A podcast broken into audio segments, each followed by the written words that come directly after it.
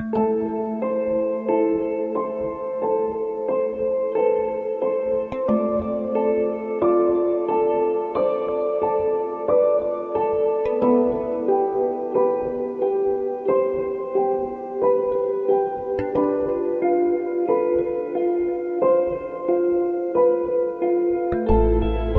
ما می‌دونیم که رویکردهای مختلفی برای معماری کردن وجود داره و عمده این رویکردها به این شکله که ما اول طراحیمون رو انجام میدیم و بعد به مساله فکر می‌کنیم.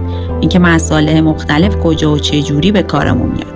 ولی یه رویکرد دیگه هم اینه که ما اول مساله رو بشناسیم ویژگیهاشو آشنا بشیم و بعد ببینیم به واسطه این ویژگی ها چه ساختاری رو می‌تونیم تعریف کنیم. داریم از معماری با مساله بومی صحبت می‌کنیم. چیزی که قدمت چند هزار ساله توی تمام دنیا داره. بعد از جنگ جهانی و ماجراهایی که برای ساختن با سرعت به وجود اومد و البته اتفاقات دوره مدرن معماری به خاطر استفاده از مسالهی مثل بتون از طبیعت فاصله گرفت. اما تو دوره های اخیر می‌بینیم که استفاده از مساله بومی دوباره رواج پیدا کرده تا جایی که توی مسابقه های مختلف ازش صحبت میشه. چیزی که ما از این روش می‌شناسیم اینه که این روش راهیه برای ساختن سرپناه برای اخشار کم درآمد یا سکونتگاه های موقت برای پناهنده ها اما لزوما این توجیه اقتصادی این روی کرد نیست که باعث رواج شده. این دقیقا موضوعیه که ما توی اپیزود 9 با پویا خزائلی در موردش صحبت کردیم سلام من محسا هستم و شما به اپیزود 9 رادیو آویش گوش می‌کنید رادیو آویش پادکستی درباره معماری و آویش به معنای واضح، سریع، شفاف و هویداست. پویا خزائلی از جمله معمارانی هستند که تمرکز فعالیت حرفه‌ای و پژوهشیشون بر روی استفاده از مصالح بومی استوار هست. پویا مدیریت پژوهشکده خاک اسفعک رو بر عهده دارند و تخصص معماری خاک رو در مقطع post master از مؤسسه کراتر دانشگاه گرنوبل فرانسه دریافت کردند. ایشون سابقه همکاری با دفتر بین المللی شیگرو بن رو در کارنامه خودشون دارن و علاوه بر این با مؤسسه Architecture for Humanity همکاری داشتن. جایزه World Design Impact Prize سال 2016 و Emerging Architecture Award سال 2015 از جمله افتخاراتی هست که ایشون در سطح بین المللی کسب کردن و علاوه بر این موفق به کسب نشان معمار ایران در سال 88 و معمار منتخب سال 94 شدند. گفتگوی ما با پویا خزائلی عزیز در حدود دو ساعت بسیار جذاب انجام شده که در دو قسمت مجزا در اختیار شما قرار می‌گیره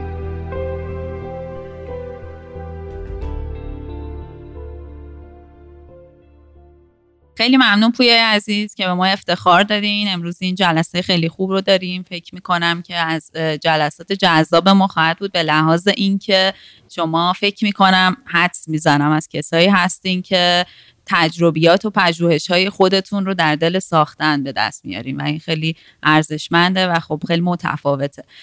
من می‌خوام خب بحثی که ما امروز با شما داریم موضوعش مشخصه که دلیل این که ما سراغ شما اومدیم و مشخصه. اما می‌خوام یک کم بریم عقبتر و به عنوان کسی که خیلی واضحه توی کارهاش که مساله براش اهمیت داره می‌خوام اینطور بپرسم که توی پروژه های شما که بحث اصلی مساله نیست مثل پروژه های ویلایی که تا حالا داشتین. به عنوان کسی که مساله براش خیلی مهمه مساله به کجای داستان به مساله فکر می‌کنی؟ همون ابتداست یا تو روند اتفاق میفته صرفا خب گفتم منظورم و پروژه‌ای که اصلا مساله براشون مسئله اصلی نیستش. سلام محسا جان. ببین من البته دقیقا شاید متوجه نشدم چون همونجور که گفتی در واقع حرفه من به دو قسمت تقسیم میشه. یکی موقعی که شبیه اون چیزی که از معماری شناخته شده است کار می‌کردم با مثلا یه سری ویلا سفارش می‌گرفتم یا حتی دفتر اداری با بتون و فلز و اینجور چیزا. مسئله چیزی که به عنوان معماری می‌شناسیم. و از یه جایی به بعد یوهو با یه جریان دیگه به اسم معماری حالا می‌تونیم بگیم طبیعی بومی و بعدا به صورت خاص معماری خاک آشنا شدم که دیگه نتونستم برگردم سراغ جریان قبل ولی یه ذره واضحتر اگه به من بگی که این در واقع سوالت در مورد موقع قبل از اینه که من تغییر مسیر بدم اینطوری من آره من سوالم اینه که شما قبل از اینکه با این موضوع آشنا بشیم مساله براتون چیز خیلی مهمی بوده؟ آها چطوری شد؟ آره. من یه مسیره. یعنی اینجوری نبوده که یه نقطه ای من بگم مسئله برام مهم بوده یا چیزم. یه ذره من فقط طولانی تر حالا اینو میگم. داستان اینه که خب طبیعتا این همه دانشجوی معماری یا حداقل دانشجوی اون دوره معماری این دوره ممکنه فرق کنه من نشناسم قضیه چیه. گرش به فرم داشتم. بعد از فرم با یه جریان دیگه ای که تو دفتر بهرام شیردل بیشتر آشنا میشم. البته اون دوره من سعی کردم با اکثر معمارایی که به حال فکر می‌کردم ازشون چیزی می‌تونم یاد بگیرم کار کنم از جمله هادی میرمیران و بهرام شیردل. و با مسئله فضا خیلی توی دفتر بهرام شیردل آشنا میشم. و بعدش هم شروع می‌کنم تو دوره سربازی تمام کتابای کربوزیه رو زیر رو کردن که اون خودش داستانه چیزی داره و در نهایت میرم سراغ مسئله فضا. یعنی مساله اصلا برام چیز نبود. اولین کاری هم که می‌سازم که اون موقع سرباز بودم. یادم کاری که سفارش می‌گیرم روی تو اتاق در میبستم چون اونجا اصولا بیکاری تو سربازی دیگه. رو پوست پوستی های ارتش این اسکیسامو می‌زدم. هیچ کاری به مساله نداشتم که اون ویلای شهرک دریاچه بود. اگه ساختش من موقع 26 7 سالم بود. اگه ساخته اون رو نگاه کنین می‌فهمین که نه تنها به مسائلتون من خیلی کاری نداشتم چون روش ماله کشیده شده دیگه. رو ساختمون همش سیمانه. سفید شده توش نارنجیه. توش نارنجیه و یه سری هم ستون می‌بینین که اون وسط اومده. اون ستون هم نشون میده که خیلی به تکنیک ساخت یا به فن اجرام خیلی کاری نداشتن. ولی فضاش فضای متفاوت و جالبی بود. حداقل برای اون دوره می‌تونم بگم. پس بیشتر مسئله فضا بود. ولی بعد از این مسئله فضا یواش یواش یه چیزی میاد توی ذهن من. این هم از یه جمله شروع شد. تو همون یه بار خود شیردل راجع به حرف زد. منظورش اینی که من الان میگم نبود ولی برداشت من متفاوت بود. من هر دوشو بهتون میگم. و یه روز اومد گفتش که خب اصلا architecture می‌دونی یعنی چی؟ گفتم architecture نه. یعنی کلمه ای معنی architecture. گفت از archi علاوه tecture میاد به عنوان ساختار بدی. این یکی دو سال تو کله من بود که مسئله ساختار. تو ذهن خود شیردل ساختار فضایی بود ساختار. هی به کلمه ساختن و ساختار فکر کردم. تو پروژه های دیگه هم برام پررنگتر شد. و بعد از پروژه اولم که آدم خب ضعف بعد از ساخت ضعف های کار رو می‌بینه که بیشتر توی ساخت به وجود اومد. یه دوره هم این وسط داشتم که شروع کردم کارهایی که جاهای مختلف دنیا اجرا شده بود و به خصوص کارهای شاخص دوره مدرنیست دیدم و بیشتر تمرکزم بردم رو مسئله ساخت. ویلای دومی که می‌بینین بر اساس همون الگوهای فضایی طراحی شده که اون ویلای درویش آباده که سفید روی چهار تا ستونه اون در واقع مسئله ساخت خیلی دقیق تر توش بررسی شده. مثلا سازه بررسی شده اون مسئله خود بتون اکسپوزی که برای سازش به کار رفته تا آخرم مونده توی کار یا سازه با معماری در واقع ترکیب شده مسئله فضایی هم داره. از اینجا مسئله ساخته برای من به وجود اومد. ولی یه ذره بذاریم بازتر این قضیه رو بگم. این وسط اتفاقی که میفته من یه ذره حالا اینو قصه رو دراز می‌کنم. اتفاقی که میفته اینه که تو همون دوره سربازی من می‌دونستم وقتی می‌تونم کار یاد بگیرم که برم پلوی یه معمار خوبی در سطح جهانی کار کنم. قبلش خب تو ایران سعی کرده بودم با یعنی کار کردم دیگه با شیردل و میر میران. یه دوره هم با رضا دانشمیر قبل از اینکه دفترش شروع شه. تو خونش با هم کار می‌کردیم تو در واقع اتاقی که داشت. ولی بعد دوره سربازی گفتم خب حالا من بخوام یه معمار خوب بشم بعد با یه آدمی تو سطح جهانی بتونم کار کنم. و از روی بیکاری خیلی هم اینترنت باب نبود ایمیل زدن و اینا خیلی با شروع کردم نامه نوشتن. نامه, نامه نوشتم به 16 تا معمار که فکر می‌کردم دوست دارم پلوشون کار کنم. مثلا آقای کولهاس عزیز من خیلی دوست دارم براتون کار کنم اینم رضوان برای هر کی که فکر می‌کردم از جمله برای شیگوربن فرستادم هرسوکندماران همه مثلا بعضی اون موقع فکر می‌کردم رنزو پیانو خوشم نمیاد می‌گفتم برای نمیفرستم مثلا توی مایا. شیگوربن پنج روز بعدش یه پیغامی داد که می‌تونی بیای دفتر ما کار کنی. حالا مثلا سرباز بود مثلا فکر نمی‌کردم بهش خودم در واقع یه جورایی سورپرایز شدم از قضیه و نتونستم برم. نتونستم برم دفتر شیگورو منو تا یکی دو سالی گذشت تو ایران کار کردم. خیلی دارم داستان مفصلی سوال کردی ولی من دارم همینطوری داستان مفصل برای تعریف می‌کنم ولی آخرش جواب سوالت محسا و بعد دو سال که حالا یکی از پروژه هایی که اینجا داشتم در واقع خیلی چیز شده بود دیگه. خیلی از نظر قرارداد و مشکلی که با کارفرما بود از مشکلی که پیش میاد. پیش اومده بود منم خب یه ذره جوان بودم حالا حوصله این چیزها رو نداشتم و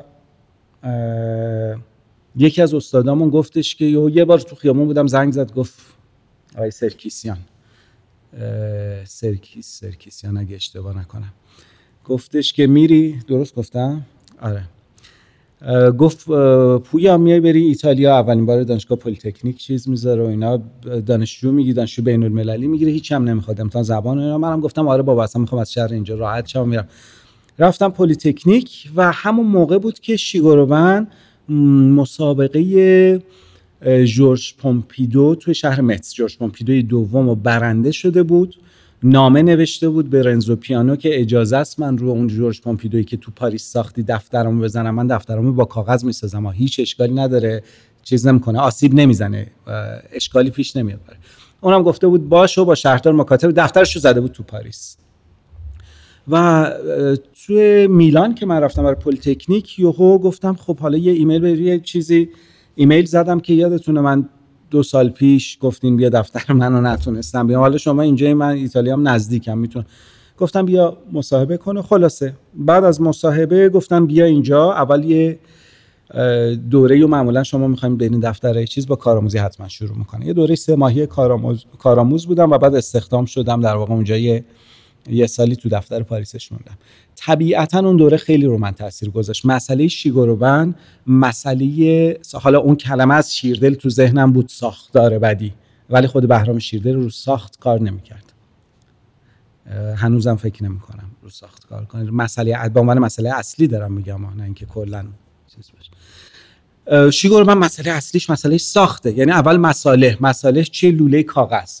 لوله کاغذ بعد یه جمله هم داشت خیلی جالب بود. میگفتش که سازه یا استراکچرتون می‌خواد قوی باشه هیچ ربطی به قوی بودن مصالح نداره. برای همین من ضعیفترین مساله که کاغذ می‌گیرم و برای اینکه اثبات کنم باش پل می‌سازم مثلا پل میساختم. یه کار عجیب غریب می‌کرد. اون دفترش هم با این لوله کاغذی ساخته بود. نمی‌دونم احتمالا تصویراشو دیدین یا دوره اون دوره خیلی رو ذهن من تاثیر در مورد ساخت گذاشت که چه جوری دیتیل می‌تونه مهم باشه چه جوری مصالح می‌تونه مهم باشه و برخورد سازه‌ای چه جوری بیان معماری می‌تونه آدم ازش بگیره. و بعد از اون دورم در واقع میرم دفترش توی ژاپن کار می‌کنم. این دوره خب می‌خواستم دفتر خودم دوباره ایران شروع کنم. نشد اونم دوباره ایمیل زد که ژاپن ما احتیاج داره. من رفتم دفترش. توکیو این دوره اونجا در واقع یه جورایی برای من این مسئله ساخت و خیلی بولد کرد. و وقتی برگشتم ایران اون پروژه ویلای در ویشابات تقریبا همون زماناش همین زمانی که بهتون میگم شروع کرد. در همین تلفیق از این دوتا بود. ولی این وسط یه پروژه دیگه میاد وسط. همین در این حین پروژه دیگه میاد وسط. که اگه طولانی نمیشه داستان من براتون تعریف کنم تا بتونم سوالتون رو دقیق جواب بدم من با اجازه سلام کنم و اینکه آره، نه خواهش می‌کنم. و خیلی جذاب شدم می‌خواستم خواهش کنم ادامه بدین لطفا. و این ژاپنیا چقدر لعنتی هن واقعا. خوش به حالتون. خب صدرای عزیز سلام. شاید ندونن صدر. خب آره موقعی که در واقع دفتر من اون مصاحبه که بود سوال همیشه دفتره چیز که می‌خواین برین آخر مهمترین سوال آخرش می‌پرسن. من یادم سوالا رو پرسیدن میومدم بیرون گفتن یه برگرد. ما یه سوال یه چیزی اصل مطلب نه اصلا نگفتن اصل مطلب. گذاشتن تو بری بیرون که فکر کنی تموم شده. بعد صدات می‌کنه. خلاصه حالا ممکنه بچههایی که دارن گوش میدن و می‌خوان در واقع اقدام کنن اینو می‌تونه حواسشون باشه. صداست می‌کنم. یه تو گفتن راستی اسم چی می‌خوای بیا اینجا؟ یعنی کلی سوالا رو کردن و گفتن.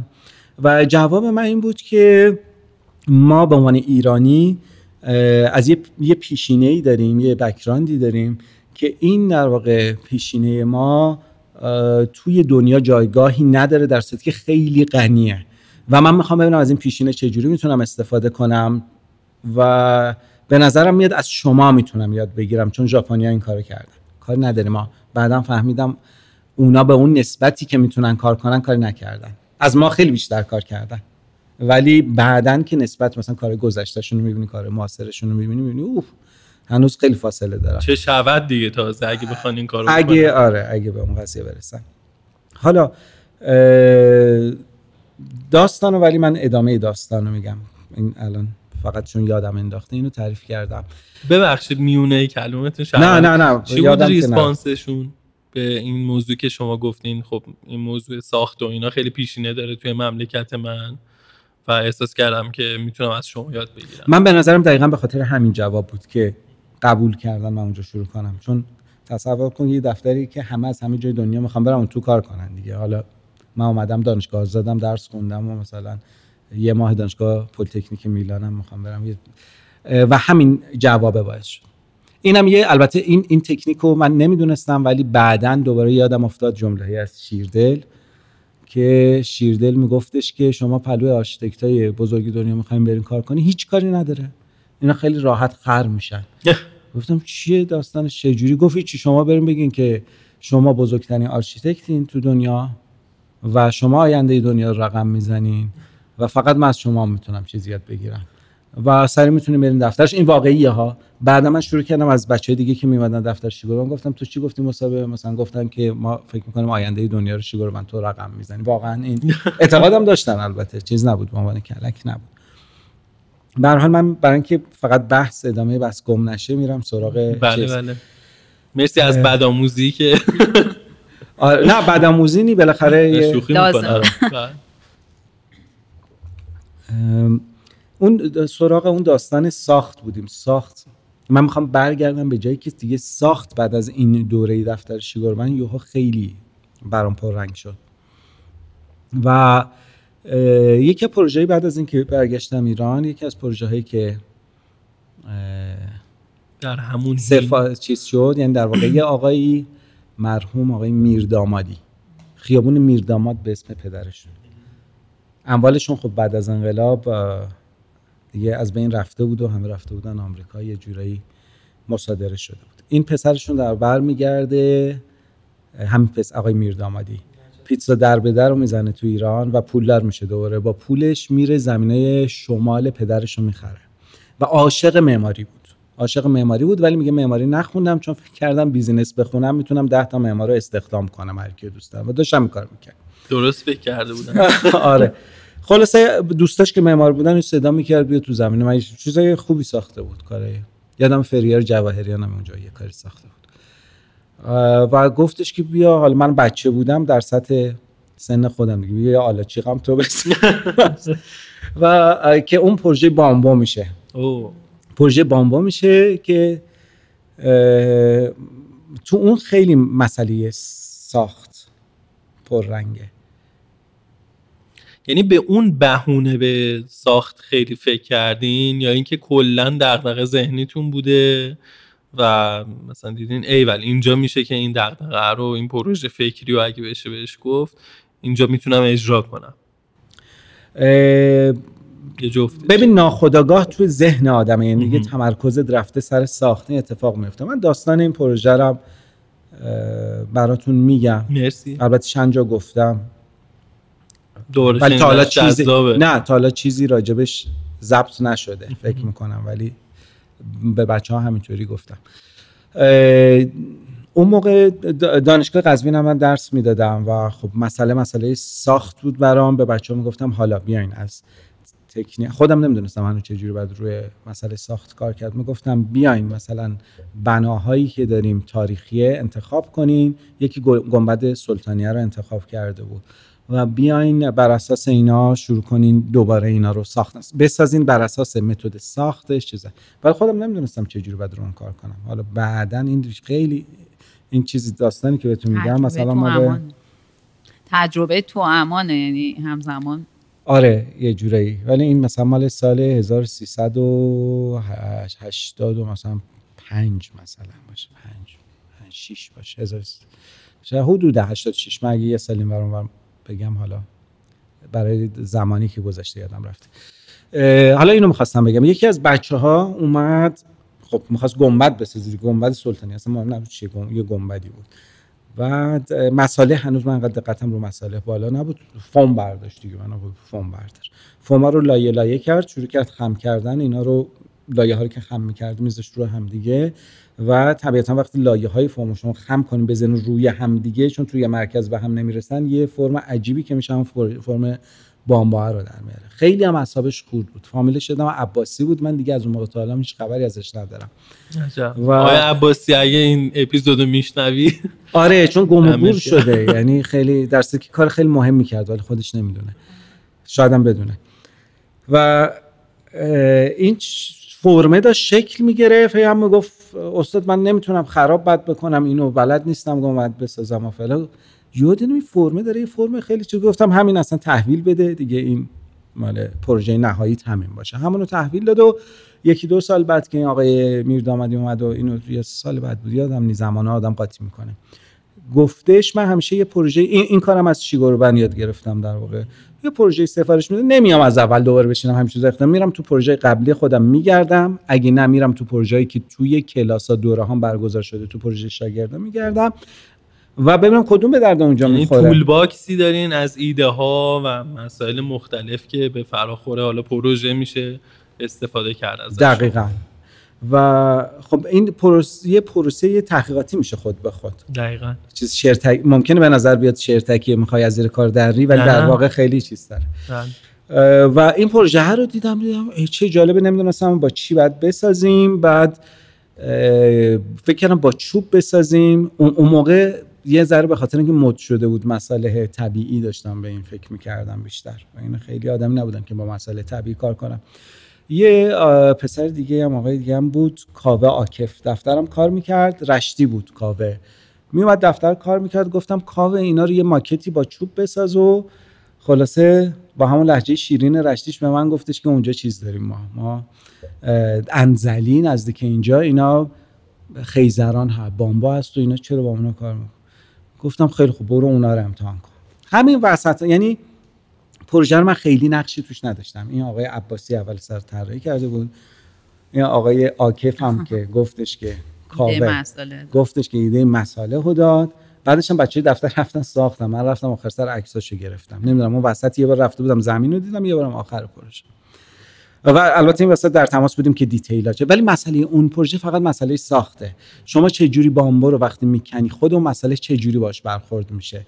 وقتی نرمه میشه خمشه این مسئله پس یعنی تازه میاد است. چطوری می‌تونه روی زمین بشینه که از اون لوله ها استفاده کردیم؟ چه جوری طولش بلند شه؟ ناخداگاه اومد تو این پروژه و در نهایت این نکته خیلی عجیبه. پروژه هایی که من همیشه به بچه ها میگم پروژه‌ای که می‌سازین. به خصوص اینا موجود زندن حواستون باشه خطرناکن. فکر نکن یه پروژه ساختی پروژه من یه کاری کردم. اینا می‌تونن زندگیتون رو تغییر بدن. پروژه بامبا زندگی من اگه اون پروژه نبود من نمی‌خواستم کار بکنم. اون پروژه منو حل به یه سمت دیگه که همین سمتی که امروز داریم می‌بینیم. خلاصه این تا اینجا برای جواب اون خیلی جالب بود. یعنی این چیزی بود که من اصلا فکر نمی‌کردم. یعنی من فکر می‌کردم که خب حالا با یه مسالهی شما مواجه شدین و براتون جذاب بوده یا شما یا هر کسی دیگه که تو این زمینه کار می‌کنه. البته ممکن تجربه مختلفی باشه. و خب اون مساله جذابیتش باعث شد شما فکر کنید که با این میشه چی کار کرد. تقریبا همین اتفاق هم توی پروژه بامبو افتاده مثل اینکه که خب اون قابلیت هایی که اون بامبو داره حالا ایده های مختلفی برای فرم داده. درسته؟ خود قاب... یعنی دقیقا خب هم آره هم نه. چون من از سر فرمش شروع کردم به مسئله ولی در واقع آره دو طرفه بود تو این پروژه. ولی شاید جالب تر از فرمش این بود که شما یه پروژه رو می‌بینین که اون موقع با 800 هزار تومن 40 متر مربع بود. با 800 هزار تومن تموم شد. و این پروژه جایزه اول معمار اون موقع گرفت. بعدا تو AIA نیویورک مثلا یعنی مسئله مسئله هایی که میاد علاوه بر مسئله فرم فضا مسئله اقتصاد و مردم و جامعه و اینا یهو میاد وسط تو این پروژه ها. من اصلا خودم فکر نمی‌کردم. اون مسئله اقتصادیش و همین بود به نظر من. خیلی جلب توجه کرد برای اینکه یهو خب همه دانشجوهایی که چیز بود احساس کردن ما می‌تونیم می‌تونیم یه کار کنیم رقابت کنیم با آدمایی که پروژه گنده می‌گیرن با بودجه کلان سر و کار دارن ولی ما می‌تونیم با هزینه کم با انتخاب مسئله نکتهش اینه که میشه صرفا طبق نرمال ها عمل نکرد و اگه آدم هوش شما رو داشته باشه می‌تونه که از شرایط استفاده کنه و مثلا امر بعدی رو خلق کنه. خیلی جالبه برای من. بعد اینم این داستانی که تعریف کردین راجع به این قضیه پروژه‌ای که با بامبو کشیده شد منو یاد صحبت آقای شیردل انداخت که به من گفتن خیلی تاکید داشتن توی صحبتی که داشتیم راجع به اینکه معمار مهمه نه معماری.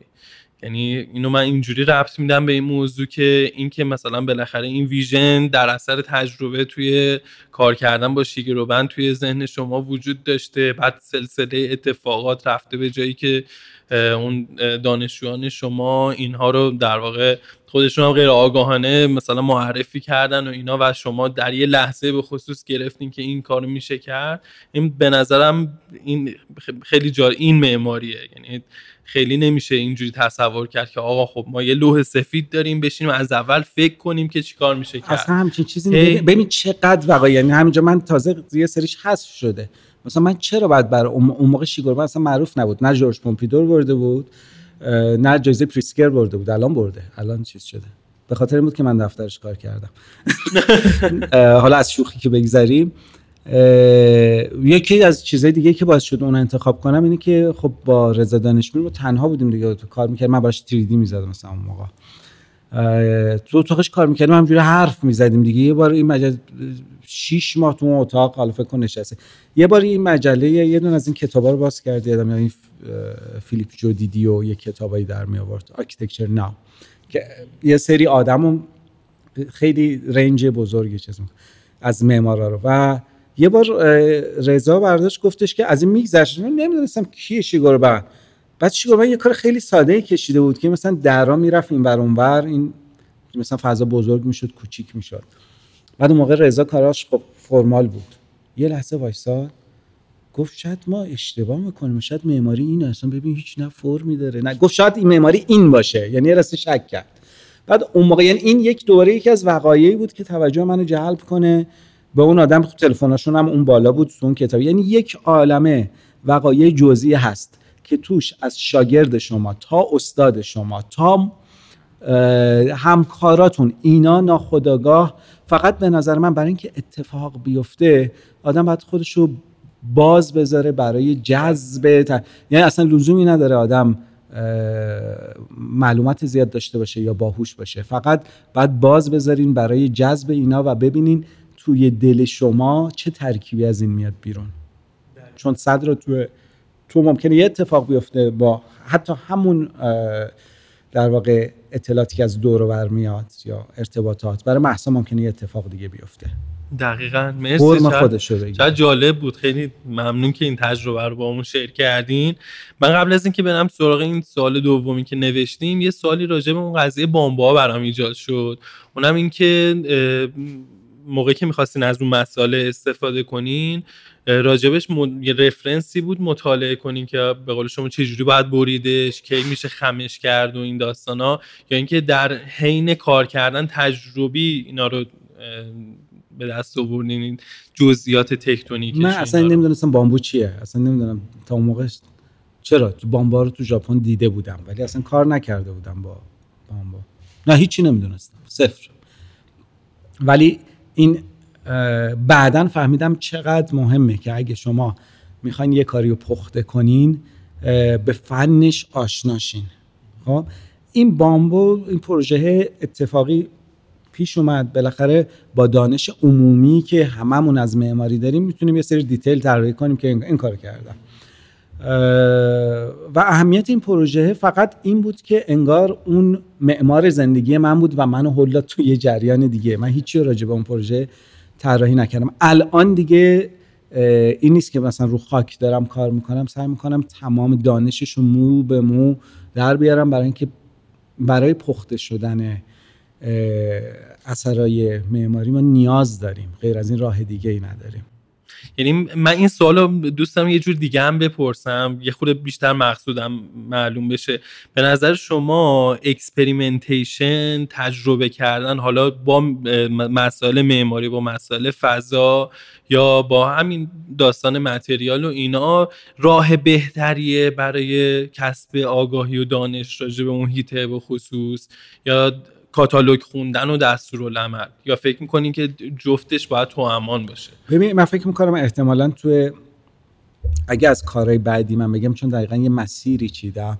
الان یه اشاره مختصر می‌کنم ولی احتمالا تو سوالهای بعدیتون چیزه. راهی که به صورت خلاصه من می‌بینم که می‌تونه بهترین راه باشه اینه که یه دانش معماری از گذشته در مورد مساله وجود داره. حالا بعضی تاریخ بیشتر بعضی تاریخ کمتر. در مورد بامبا وجود داره در مورد خاک هم وجود داره در مورد چوب همه مسئله هست. حالا در مورد بتون کوتاهتره این هست. شما اول اون دانشی که شکل گرفته رو قشنگ آموزش ببینین و بعد بر اساس اون دانش چند بار کار کنین که مسلط بشین. بعد از اینکه مسلط شدین بر اساس اون می‌تونین نوآوری کنین. نوآوریتون هم قاعدتا یه دلیلی باید داشته باشه. دیگه طبق یه نیازی باید باشه. این مسیر رو من مسیر درست براش می‌بینم.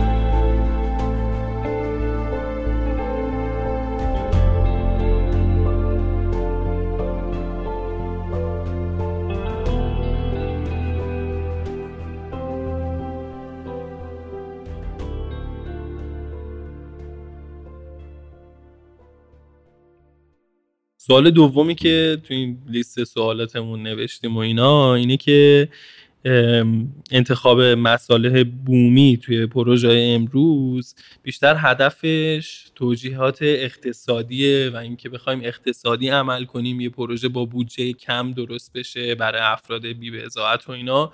یا اینکه نه هدف فراتر از این حرف و این یه قسمت قضیه است. اینو اگه برامون لطف کنین روشن کنین آره. ممنون میشم. اجازه است بازم داستان تعریف حتما حتما ما جذاب‌تر خب، آره.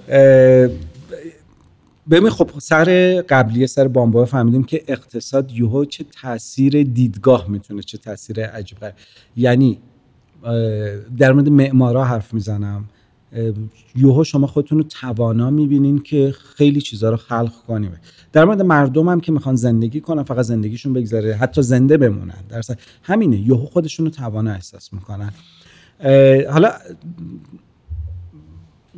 از مسئله بومی حرف زدی. من بیشتر تمرکزم الان روی خاکه ولی جدا از مسئله بومی نیست. منتها یه علتی که تمرکزم رو خاکه اینه که همه جا پیدا میشه خاک. یعنی هر جا بخواید مسائل تقریبا مساله محلی همه جاست. اکثر جاها نمیگم. مثلا رو 90 درصد نقاط دنیا شما می‌تونید داشته باشید. ولی بریم سر داستانی که در مورد مسئله اقتصادی که گفتی. ببین یه بعدا از طریق این پروژه بامبا کاری نداریم. من آشنا شدم با این جریان معماری خاک. توی فستیوالی که آنا هرینگر بود و مارتین راو اونو هدایت می‌کردن. خیلی استادای قدری بودن. تو خاک هم جزو تو به خصوص خاک کوبیده جزو چه می‌دونم استارای معماری خاک. و شروع کردم حالا با گفتم می‌خوام دیگه با این مسئله خاک کار کنم. یه پروژه و حالا بعد پروژه پیدا من دفترم داشتم که پروژه مختلف رو می‌گرفتیم. پروژه های ایران قبل. ویلاها بود نمی‌دونم چیزای مختلف بود. ولی در کنار شروع کردم این پروژه ها هم اقدام کردم. براش از جمله سازمان ملل یه آگهی گذاشته بود که رفتم برای ایران برای کرمان ما مدرسه می‌خوایم. مدرسه نه ببخشید prototype خونه می‌خوایم برای پناهنده های افغان. از طریق Norwegian Refugee Council که دفتر داره خب من یه رزومه ای فرستادم و گفتم روی این قضیه یه ذره کار کردم و به عنوان آرشیتکت این پروژه اینا معرفی کردن. بعد که پروژه رو در واقع شروع کردیم حالا اصلا مثلا نمی‌خواستم اینو بگم که چه جوری شد رسید به این پروژه ولی یه مختصری فقط گفتم تا برسیم. وارد کمپ افغانا که ما شدیم خیلیشون سی سال اونجا زندگی می‌کردن. کمپ افغانا شما الان برید تو بردسیر دو تا کمپ بردسیر و رفسنجان. و خیلیاشون هنوز اقامت ایران رو ندارن. وضعیت خیلی فقیرانه خیلی. یعنی اکثرا شما برین تو کمپ هنوز کفش ندارن. اکثرا میرن بیرون کارگری می‌کنن برای باقای پسته برمیگردن تا قبل از ساعت هفت. خیلی از بچه هاشون نسل بعدشون اونجا متولد شدن. وضعیت می‌تونه فاجعه بار باشه. اونا هم اقامت ایران رو ندارن؟ حتی نسل بعدیشون؟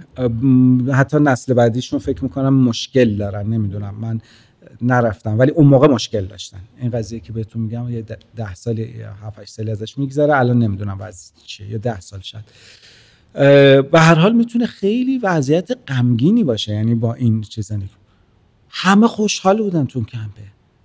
خیلی عجیب بود. یعنی اکثرم که ببینین خیلی خیلی وضعیت عجیبه.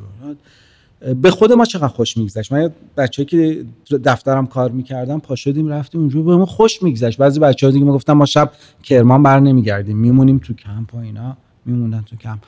و خیلی هم مردمان خوب مهربونی داشت. حداقل اون آدمایی که ما باش سر کار داشتیم. ولی من فکر می‌کنم مربوط به کل کمپ باشه. من می‌خوام اتفاقی که تو کمپ میافتاد و بهتون بگم و مثلا برگردم به سوالی که کردی در مورد اقتصاد.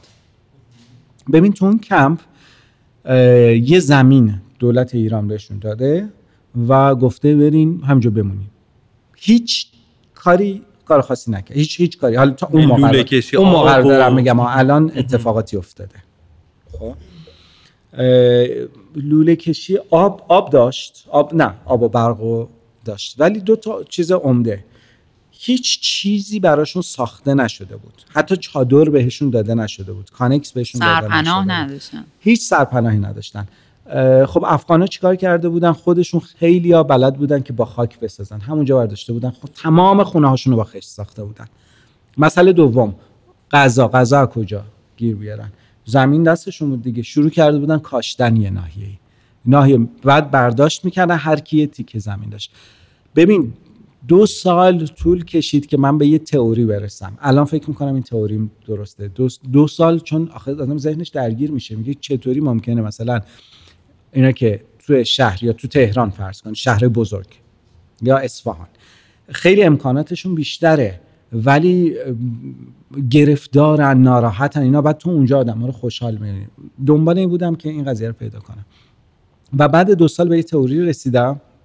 فقط اینو مطرح می‌کنم اینکه چقدر درسته یا نه. من خودم بهش اطمینان می‌کنم ولی شما می‌تونید فقط بهش فکر کنین.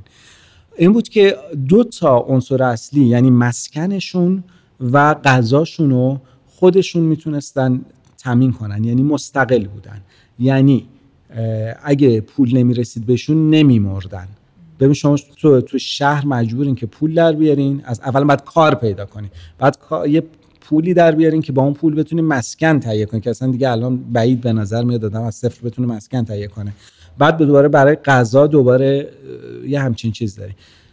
من فکر می‌کنم این استقلال و اون چیزی که برای اینا به وجود میاد که ذاتش تو مسئله اقتصاد معماریه این در واقع اون روحیه خوشحالو اون خوشحالی تو اون کمپ باعث میشه. و من فکر می‌کنم دیگه متعالی ترین هدفی که ما بتونیم داشته باشیم به عنوان معمار خوشحال کردن خودمون اول و بعد بقیه است. برای همین مسئله اقتصاد فکر کنم خیلی ریشه یه توش جالب. خب غیر از این اقتصاد فکر کنم اینطوری نگاه بکنیم. من فکر می‌کنم که این بحث اقتصاد چیزیه که اقلا به نظر می‌رسه. یعنی برای ما معمارا مسائل دیگه هم مطرحه. اما چیزی که باعث جذابیت این روی کرد میشه مسئله ای که اون تعاملی که با اقتصاد داره. یعنی آدم هایی که از بیرون دارن به این قضیه نگاه می‌کنن می‌بینن که چه جالب میشه با کمترین هزینه یه همچین کاری کرد. حالا غیر از این چطور میشه؟ یعنی خب ما اینو فاکتور بگیریم. چه اتفاقی داره درون این روی کرد میفته که اقلا یا آدم های دیگه ازش خبر ندارن یا مثلا ماهایی که کمتر باهای سر و کار داریم. چه اتفاق معماری داره براش میفته؟ مثلا اتفاق معماری خیلی یعنی شاخه های مخت... جنبه های مختلف. این یعنی معماری چون به صورت مجرد خیلی نمی‌تونیم ببینیمش دیگه چون درگیر میشه با جامعه در با برای همین خیلی شاخه های مختلف داره. حالا اونایی که من به ذهنم برسه رو در مورد سعی می‌کنم راجبش حرف بزنم.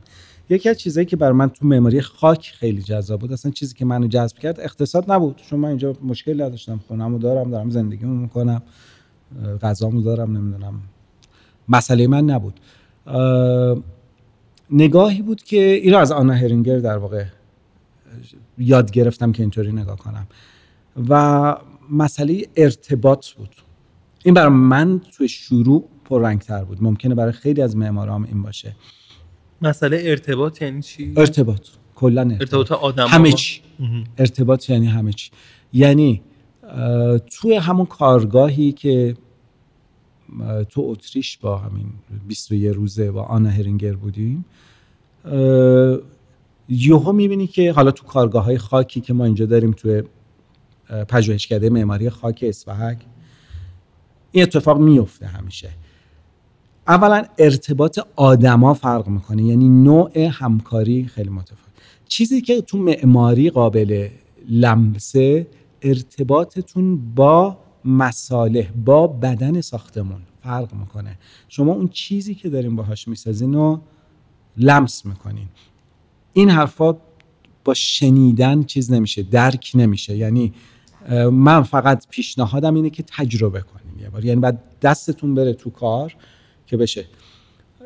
همینطوری فکر کنین هم آدم می‌تونه بفهمه که تفاوت داره که من یه بلوک بتونی رو لمس می‌کنم با تا اینکه با خاک بخوایم یا تفاوت داره که شما اسکلت فلزی می‌زنین زنگ می‌زنین به چه می‌دونم سفارش اسکلت رو میدین بعد یه پیمانکاری میاد اینا رو سرم. ارتباطتون با اون فرق می‌کنه تا اینکه خودتون درگیره به صورت مستقیم لمس کنین اون چیزی. چون مساله بومی عموما و به صورت خاص من در مورد خاک میگم زنده است. شما خاک رو به محض اینکه میپزین مثلا میشه آجر میمیره می در واقع اون سر دیگه با خاک با رطوبت در واقع با دمای هوا با رطوبت یه گفتگویی داره که دیگه بتون به خاطر اون شبکه‌ای که ذرات خاک رو توش در واقع فریز می‌کنه دیگه نداره. اون کار نمی‌تونه بکنه. پس یه مسئله دیگه مسئله ارتباطه و این ارتباط گسترده است. جالب اینجاست که من واقعا جلوی چش خودم می‌بینم. ارتباط بچه هایی که میان مثلا تو کارگاه های معماری خاک. ارتباط های دوستانه و همکاریایی که بینشون شکل می‌گیره کاملا متفاوته.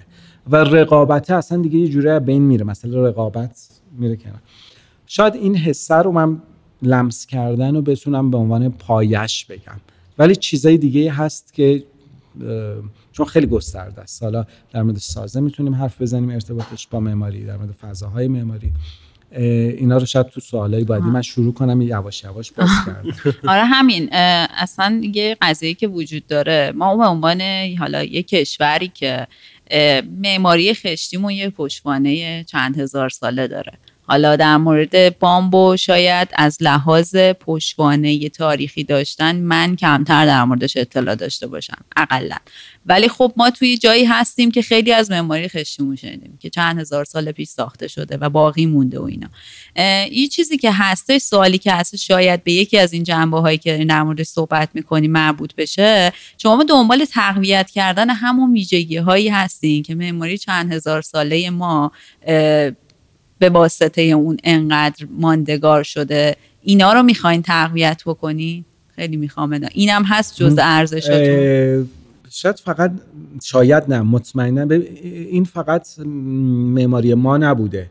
یعنی تو کل دنیا معماری که تا میشه گفت تا 100 سال گذشته معماری قالب معماری بوده که آدما با محیط ارتباط برقرار می‌کردن لمس می‌کردن اون مساله و رفتارش رو میشناختن دقیقا و جزئی از محیط بوده و جزوی از در واقع مسئله اجتماعی بوده. همکاریایی که توی ساخت شکل می‌گرفته خیلی از اوقات مثلا تو ایران هم همینطوری بوده. همسایه با هم جمع می‌شدن خونه یکی میساختن بعد جمع می‌شدن می‌رفتن خونه.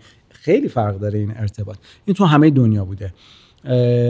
از چین گرفته تا شمال آفریقا در مورد ایران که می‌دونیم هند. اروپا و آمریکا. آمریکا قبل از در واقع قبل از این دست موقعی که دست بومیا بوده نه آمریکای خیلی و اینو تو آثار قبلیشو می‌تونیم. مثلا معماری خاک رو در نظر بگیریم. شما از چین می‌تونین همین خاک کوبیده و این نوع همکاری ها رو ببینین. مهمترینش دیوار چینه دیگه. اینکه هر چی بوده اونجا باید با ساختن توی هند میاین داریم توی ایران دوباره خشت توی شمال آفریقا مالی مثلا معماری خشتی چینه ای توی مراکش معماری خاک کوبیده. فرانسه مثلا اطراف شما هنوز شما اطراف لیون یا شهر گرانوبل بریم پر از خاک کوبیده است. یه بخش خشتی دارن. اسپانیا همینطور شاید این معماری از شمال آفریقا رفته. توی آمریکا سانتافه رو اگه ببینیم خب مهمترین مثال برای در واقع معماری خاکه. پس این همه جا بوده تا موقعی که در واقع صنعت میاد یا انقلاب صنعتی میشه. جالب اینجاست که خود پایه های مثلا فرض کنیم بتون تکنیک های بتونی از روی خاک شکل می‌گیره دیگه از روی خاک کوبیده. ولی شروع می‌کنه این این برخورد مدرن تمام این محاسنی که داریم ازش حرف می‌زنیم می‌ذاره کنار. وارد یک چرخه اقتصادی جدید داره می‌کنه. تو این چرخه اقتصادی اتفاقی که داره میفته پول انحصارا میره تو دست افراد خاص و سطح عمومی فقیرتر میشن. این اتفاق در مجموع میفته حالا نمی‌دونم من سوال تونستم جواب آره بدم نه متوجه شدم. یه چیزی که الان بهش دقت کردم خیلی چیز بدیهی شاید باشه. یعنی که ما این روند مدرنیته به خاطر اهداف اقتصادی که داشته می‌خواسته با مثلا استفاده از مسائلی مثل بتون یه سری مسائل سرعت بده و از این جهت به اقتصاد کمک کنه. برام الان جالب شد که الان بعد از گذشته سالها از این قضیه ما دوباره داریم برمیگردیم سمت معماری بومی به خاطر همین بحث اقتصاد. یعنی یه طوری نمی‌دونم اینو به پای ناموفق بودن اون روند بذاریم یا اینکه چیزای دیگه ای دخیل شده تو این ماجرا و اون چرخه رو از بین برده. این یعنی اتفاق من یه چیزی راجع به سوال محسا بگم به خودم هست نظرت واقعا داریم برمیگردیم به معماری بومی چون در واقع به لحاظ اقتصادی من منظورمه. یعنی ما الان به خاطر اینکه یک معماری اقتصادی داشته باشیم حالا بعدا در موردش صحبت می‌کنیم چرا این قضیه اقتصادی؟ حالا چه توی حمل و نقل تو هزینه های حمل و نقل و همه این ماجراها؟ اتفاقا سوال بعدی که من می‌خواستم از پویا بپرسم همینه با اجازه چون مرتبطن با هم دیگه من الان اینو می‌پرسم که وقتی معماری و استفاده از مسائل بومی انقدر کاستی فکتیو هست و به مثلا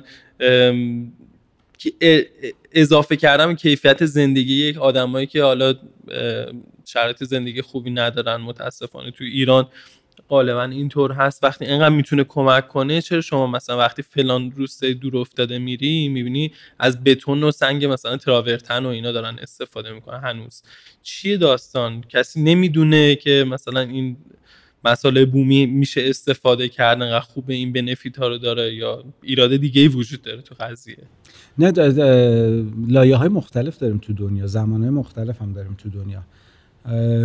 اونایی که زود زودتر به نظر من در واقع مدرن شدن کشورهایی که مدرنیسم از اونجا شروع شد الان زودتر از ما چیزاشو دارن می‌بینن در واقع عواقبشو دارن می‌بینن.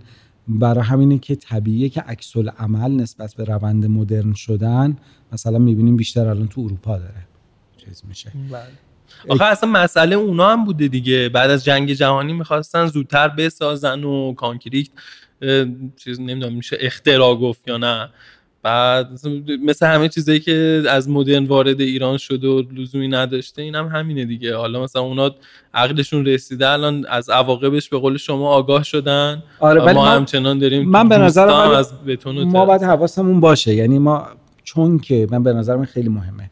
تا حالا خیلی از کارهایی که به نظر ما کردیم این بوده که حالا چشامون رو بستیم شاید راه دیگه هم نبوده. ببینیم تو اروپا یا آمریکا چه اتفاقی افتاده. پس بعد یه جای دیگه بعد ما اون کار بکنیم. بعد یه جایی تبدیل شد به اینکه یه دوره ای حداقل الان دیگه یه ذره خوشبختانه داره کم رنگ میشه این قضیه. یه دوره این شد که پس هر کاری اونور میشه درسته. خب؟ ولی تو...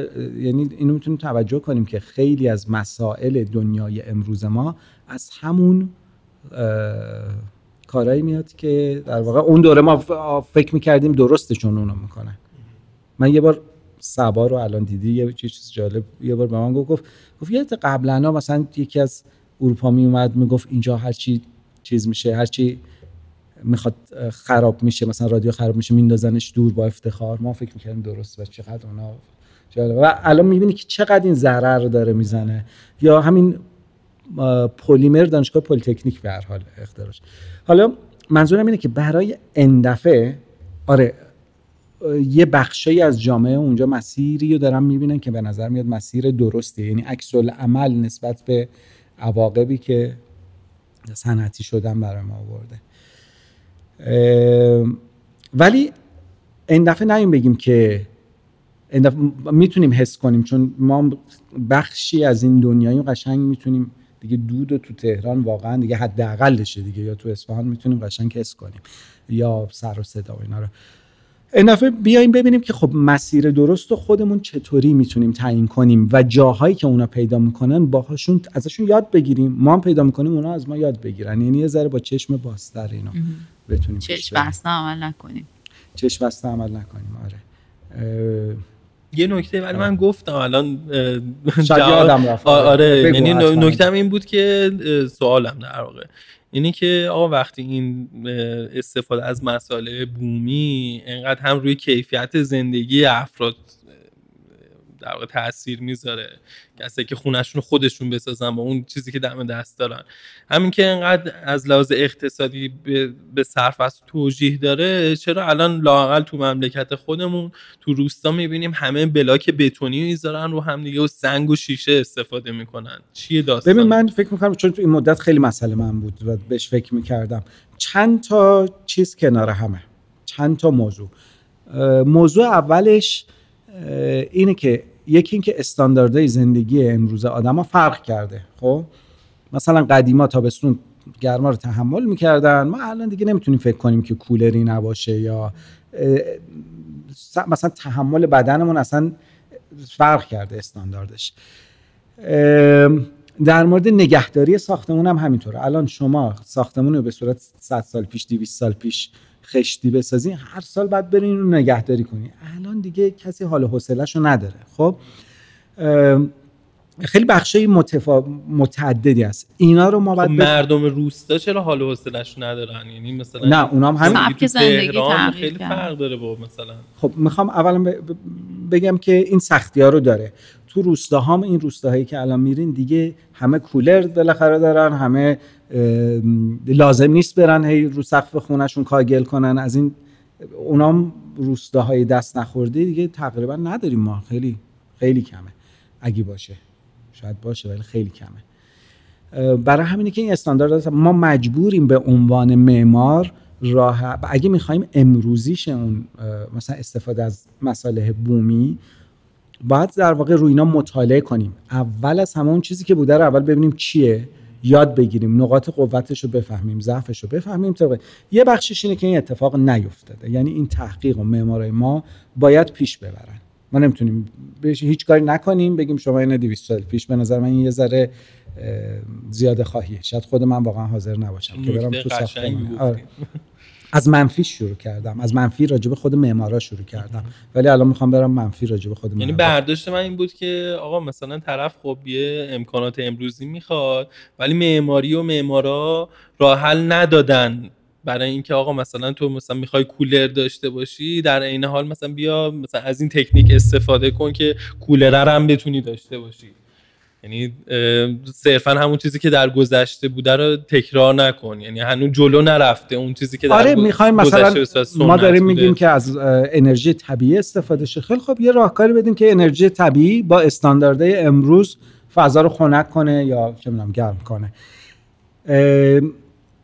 چند تا چیز دیگه هست چند تا مسئله دیگه هست. یکی این که که اینا من به ذهنم میاد همینجوری تون تون میگم خب؟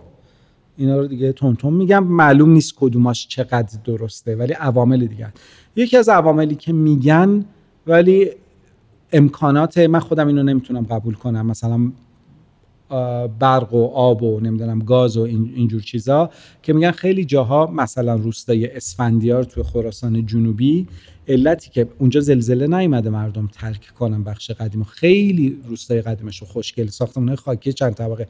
همه اومدن پایین توی سری ساختمان زشت و غیر استاندارد دارن زندگی می‌کنن. بعد من پرسجو کردم چرا اتفاق افتاده؟ گفتن که دولت اومده گفته ما فقط در صورتی گاز و چیز و اینا رو میدیم برق و آب که شما بیاین اینجا. اونجا نمی‌کشیم. فاصلش پیاده شاید 5 دقیقه باشه 10 دقیقه باشه ولی اون سر کوه نمی‌کشیم اینجا می‌کشیم.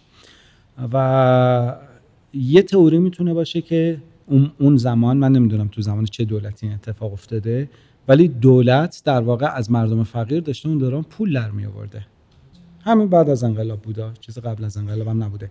چرا پول در می آورده در واقع یه جوری این بیزینسی که اینجا شکل می گرفته برای ساختن این خونه و کشیدن اون یعنی ول کردن اون ساختن برای خود دولت باعث شده این اتفاق بیفته.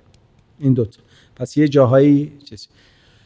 یه جاهای دیگه مثلا اسفحک که فرمرز پارسی مرمت کرد. الان خود من اونجا پژوهش کردم از همون موقعی که راه افتاد من می‌رفتم اونجا و پژوهشکده رو اونجا گذاشتیم. آرزو هممون.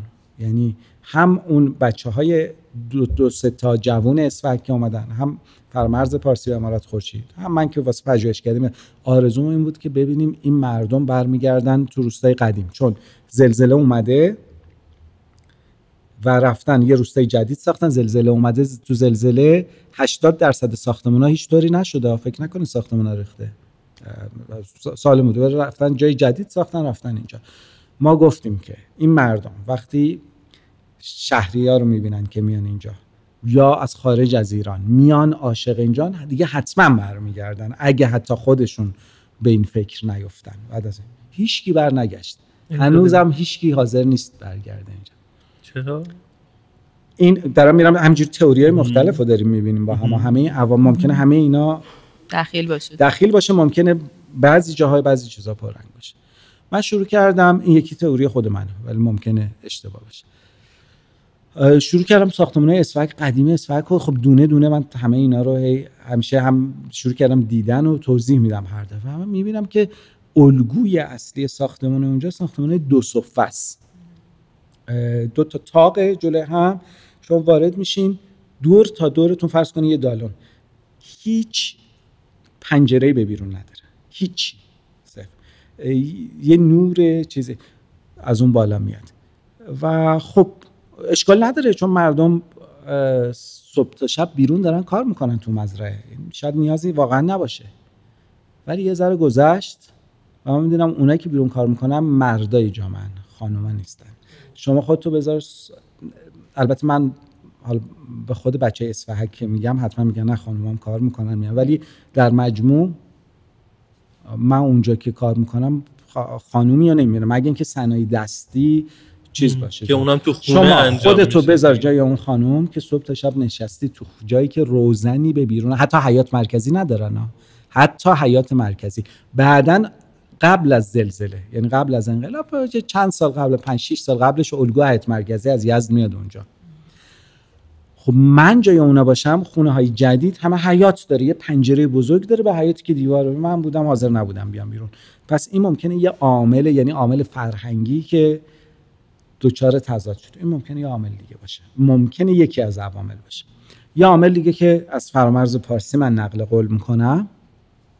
یعنی هر کی یه نظری داره دیگه همه اینا هست.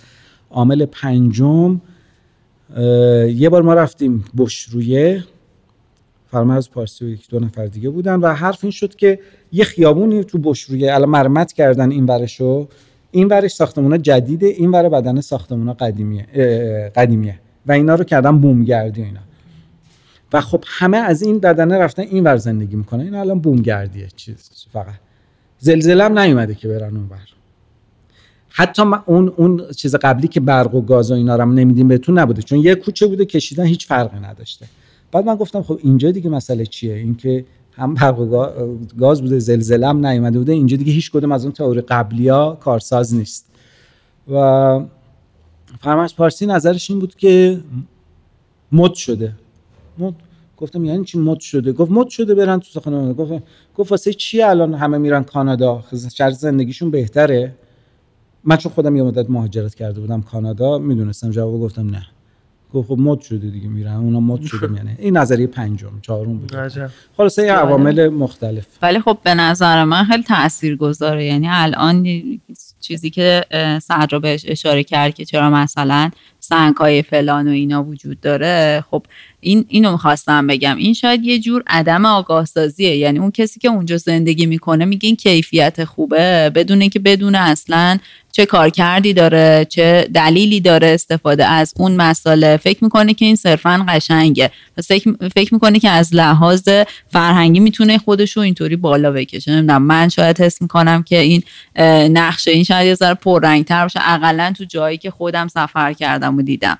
فکر می‌کنه که اگه ساختمونی که تو زندگی می‌کنه آشپزخونه اوپن داشته باشه پس از لحاظ فرهنگی ارتقا پیدا کرده بدونی که به کار کردش توجه کنه که اما اینکه معمولا هم با پرده تبدیل میشه به همون آشپزخونه هایی که قبلا بوده. حالا شاید اینم یه چیزی نه حتما می‌تونه این قضیه باشه. یعنی اونجا مثلا نگاه می‌کنن که تهران چه اتفاقی داره میفته بعد به ما میگن خب خودتون دارین تو ساختمان زندگی می‌کنین به ما میگیم برین تو اینا نمیشه که. و همین همین که داری میگی کاملا درسته.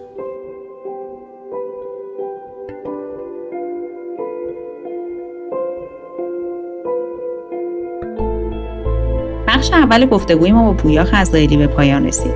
اگه برای شما هم مثل ما این گفتگو جذاب بوده ما رو در بخش دوم همراهی کنید.